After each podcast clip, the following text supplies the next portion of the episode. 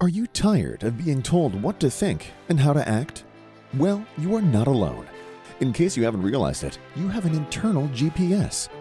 It knows all you need to know about how to live your life. So it's about time you stopped letting the media and the government tell you what is true for you. In fact, it is exactly that time. It's time to think for yourself. And here to make sure you're doing just that is your host, mediator, author, and lawyer, Carole Gold. Hi, it's Wednesday, April 12th. I'm Carole Gold, and welcome to Think for Yourself. My apologies, first of all. I did not on Sunday have my regular podcast due to my own physical shortcoming of the day, but I'm okay now. I'm back, and I actually had an opportunity to think, to think not only my life, but about life in general, about what's happening to all of us, what's going on around us. And I want to bring together, in a way that I don't think I ever have, those two quote sides of myself end quote that I always talk about the logical rational lawyer and the metaphysical mystic. In my lifetime, I have, as far back as I can remember, asked myself, why am I here? What was I born for? What's my purpose? Because I always felt I was born for a purpose, almost like a mission. And it drove me. And I looked for that answer and waited for that answer, as I said, throughout most of my life. In fact, I will share with you something incredibly personal, and that is I mean, I've talked before, this part isn't the personal part. I tried to commit suicide at age 24. And after that happened, my parents thought the thing to do was to get me into therapy. And at the time, my father had a client who was a psychotherapist, a um, psychiatrist, traditional Freudian analysis. So they kind of sent me to him and I went through a period of traditional Freudian analysis. Now, that requires four days a week. You lay on a couch, the doctor sits behind you, and you talk about whatever is troubling you, your life, whatever. I wonder how many people even still do that form of therapy. But anyway, in one of the sessions, I mentioned this to him about this feeling that I had of mission, of purpose. And I said that it was so intense that I often identified with Joan of Arc. His response to me was, That's a very interesting thought. Let's explore that delusion. And when he said, Let's explore that delusion, I sat up on the couch, I turned around, and I looked at him. And I said, Dr. Kolansky, it's not a delusion. I feel it in my soul and it's not open for psychoanalysis. As I aged, I sometimes wondered if he was right. Was it a delusion? Maybe I had no purpose, maybe I had no calling. Many people who are on a spiritual or a metaphysical path have believed that they were born for a reason. Of late, I would say since almost the year 2000, what I have heard repeatedly in that community, within that community of people who are spiritual and metaphysical, I have heard them often refer to it as being of the light, that they're here for the light. They're here on behalf of the light. They're light workers. I've even used that term. And in fact, I wrote a very quick little book. It's still on Amazon. It's called The Light Worker's Handbook. But what did that mean? What did it mean to be of the light? And how does being of the light help the world now? Back to that question of why was I born? And it's a question many people at some point in their life ask themselves what's my purpose? Why am I here? Over the last week, I had the opportunity to read a book called Searching for a Messiah by Barrie Wilson. In that book, and even before I read the book, I've always been aware, well, not always, but in my adult life, I've been aware that the ancient Israelites who were under the oppression of the Romans were looking for the Messiah to be a military person, to be someone with a military approach, because in their minds, How else were they going to throw off this all encompassing, immense force of the Roman Empire? I mean, logically, they couldn't see it happening any other way. And Jesus came with love. He didn't come with a military message, he came with a message of love. And whether or not you believe he was the Messiah, I'm a Jew. That's not what my belief system is. But he was, in my estimation, in my belief, he was, I want to say remarkable, but I would rather say a fully actualized human who was living the message of God the way it was intended to be lived. He came with love. Why? He came with love because that's what the world needed then. It needed love. It didn't need more violence. It didn't need more brute force. There was no love of women. There was no love of animals. There was only a very narrow and perverted love of self satisfaction, self indulgence, brute force, and lust. That's what existed in the world. He came, Jesus came with what was needed. What do we need now? Now the world is in love with lies. Men can be women, women can be men. Children have the capacity to make determination about their own gender at age four. The Democrat Party is not Marxist. Our politicians are not corrupt. The economy is in good shape. Hunter Biden and his father were not in bed with China and the Ukraine financially and maybe even politically. Drag shows for kindergartens are normal and supportive of children. Men competing in women's sports is fair. The United States is an evil country with a shameful history. And, perhaps most importantly, the justice system is fair. That's what we are in bed with now. That's what we are engulfed in now. That's the reality we're living in now. The reality we're living in now is filled with and being controlled by lies. So now, if a Messiah came, he or she would come with truth. So, where is the Messiah? And what does it mean to be a Messiah? You know, that's basically what the book is about. The Barrie Wilson book Searching for a Messiah. It's about the definition of a Messiah as the ancient world understood it, even before Pauline Christianity. It's what was believed at the time. So, what is a Messiah? Well, I personally would say the Messiah is within each one of us. Each one of us has a Messiah within us. Even Jesus taught that. He never taught an external Messiah. That came later in order to adapt what he said to the Greek translation so that the Romans and the Greeks could be incorporated into a religion that they could relate to. If each one of us has a Messiah in us, then each of us has to come now with truth. Each of us has to speak and stand up against every lie we hear. We can tell no lies and we should support no lies. Everybody wonders, what can I do? What can I possibly do? I'm one person. I don't have access to the powers that be. I can't or I don't want to run for political office. I don't have enough money or legal skills to fight the corruption in even the corruption within the judicial system. I don't have enough time to march or protest. I'm too busy trying to support my family and survive. What could I possibly do? Well, the mistake is, the error is thinking that those are the things that are needed. Everything I just said the access to power, the running for political office, the money, the, the, legal skills, the time to be active marching or protesting, those are not what's needed. What's needed is truth. The same way that what was needed in Jesus' time was love.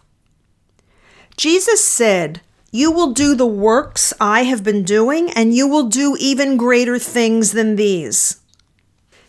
Yes, you can do the work he was doing. But now you're here. You're here now, in time now. He came to fulfill a need. You know, the fact that he didn't fulfill the ancient prophecies, meaning it didn't become heaven on earth, everything was not peaceful, Israel did not become the center of the world, but it didn't happen. But he came with love and he changed humanity because love was infused into the world. And I would argue and probably offend every Christian listening that he taught it in relationship probably to Mary Magdalene. I think there's sufficient evidence of their closeness. He mirrored for the world what love looked like, and it changed the trajectory of humanity. We need to mirror for the world, each one of us right now, what truth looks like. And that's something each one of us can do in our daily lives. Each of us has to get up every morning, and whether it's within your own home, whether it's with yourself, or whether it's in the course of our day, in everything we do and everyone we encounter, we have to stand for truth.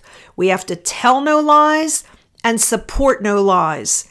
Because if the beast, as I call it, which I see now as whoever those powers that be are, that are creating this havoc, this fear, this separation, and all of this deception, whoever they are, they feed off of compliance. They feed off of acquiescence. They feed off of submission to their fictitious, illusionary, manipulative, controlling, and destructive version of reality. And the way that you kill the beast is by not feeding the beast.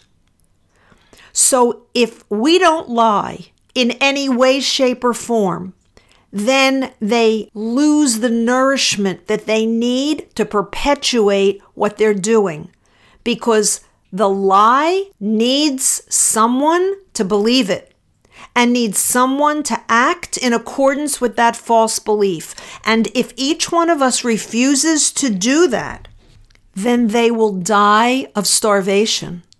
Starvation of the energy they need to function, to continue to succeed. I want to read you two quotes. The first one is by Étienne de La Boétie. Quote, I do not ask that you place hands upon the tyrant to topple him over, but simply that you support him no longer. Then you will behold him like a great colossus whose pedestal has been pulled away fall on his own weight and break into pieces. The second quote is from a Twitter account, and unfortunately, I can't tell you his name or the name that's on that account because I copied the quote and forgot to attribute who it's to. So this is not me, this is not my quote, it's not an original, but here it is. The state, capital S, the state isn't broken. It's doing exactly what it's designed to do. And for that reason, it must be left behind to die. Stop letting yourself be tortured by sociopaths. Withdraw your support now. Your life depends on it, and there is no Batman coming to save you. The last one that there is no Batman coming to save you, I want to make one reference and clarify it. King David of the Bible, King David, was an adulterer, a schemer, a murderer, and he was also a prototypical Messiah. In Hebrew, the word is Mashiach, which means anointed one. He was anointed to be king of ancient Israel and his contributions are almost beyond belief. What he did for the world is so foundational and was so transformative in his time. But remember how I started. He was also an adulterer, a schemer, and a murderer. And the reason is, you know, the expression God picks strange people to do their work? I mean, he picked Moses, who had a speech defect, to go in front of Pharaoh and demand that Pharaoh let the Jewish people go. I say this because of the following there is all sorts of condemnation of who Donald Trump is as a person, his personality. And I'm not using him as an example because I'm pro Trump or anti Trump. I don't even want to go there. I'm using it because it's the most stunning example of not understanding that all humans are flawed. All of them are flawed. Even the great ones are flawed. But that doesn't mean they don't do great work. Winston Churchill was a very flawed man and did shameful things in India but he is the moving and decisive factor in defeating the Nazis by organizing the West and raising it to a level where it awakened to the catastrophe that awaited the world if Hitler wasn't stopped. But, it, but, Churchill was a very flawed man. Donald Trump is a very flawed man. But if you can just distance yourself from him and his personality and look at what happened to this nation while he was president in almost every category, then objectively you can see that, like King David, and I'm not saying that Donald Trump is King David or is, is an anointed one, I'm just saying they were both, or in his case, is still very flawed humans, having done very good work. I don't know who the next president will be. I don't know what will happen in 2024. It's a ways off yet. It's not about that because if you remember the quote I read you, the last quote I read you, the last line of the last quote I read, there is no Batman coming to save you. No one is coming to save us. The Messiah is within. And what the world needs now isn't love, it's truth. Above all else, it's truth. There's your power, there's your weapon, there's your laser, there's your sword of righteousness. It's within you, it's within each one of us. It's time that we used it. It's time that we understood why we're here what the purpose is, what the mission is. I finally have it clear. I have been, throughout most of my life, to a fault, I would say, obsessed with the truth. I have often irritated people by that quest and by that insistence. I have often stayed too long at the fair, so to speak, trying to convince people of what that might be. But for the first time in my life, I understand what I meant when I turned around and said to Dr. Kolansky, It's not a delusion. I feel it inside of me with certainty. I was born for a reason, and it's not open for psychoanalysis. My passion for truth is why I was born. I am not the Messiah. I am a Messiah. So are you. So is everyone else. Reach inside, find it, and bring it up and spew it out. Spew out the truth every chance you get, everywhere you go, and I assure you that it will prevail over forces that are hell bent on destruction. Thank you for listening. I'm Carole Gold. I'll be back here again, hopefully Sunday, my body being well. And until then, by all means, think for yourself. Carole thanks you for spending your valuable time with her. It is her mission to empower you to remember how smart and capable you are. Be sure to check out Carole's website, carolegold.com. That's Carole with an E, gold.com. please leave a review and subscribe here so you'll be alerted to Carole's next podcast. Until then, above all else, remember it's time to think for yourself.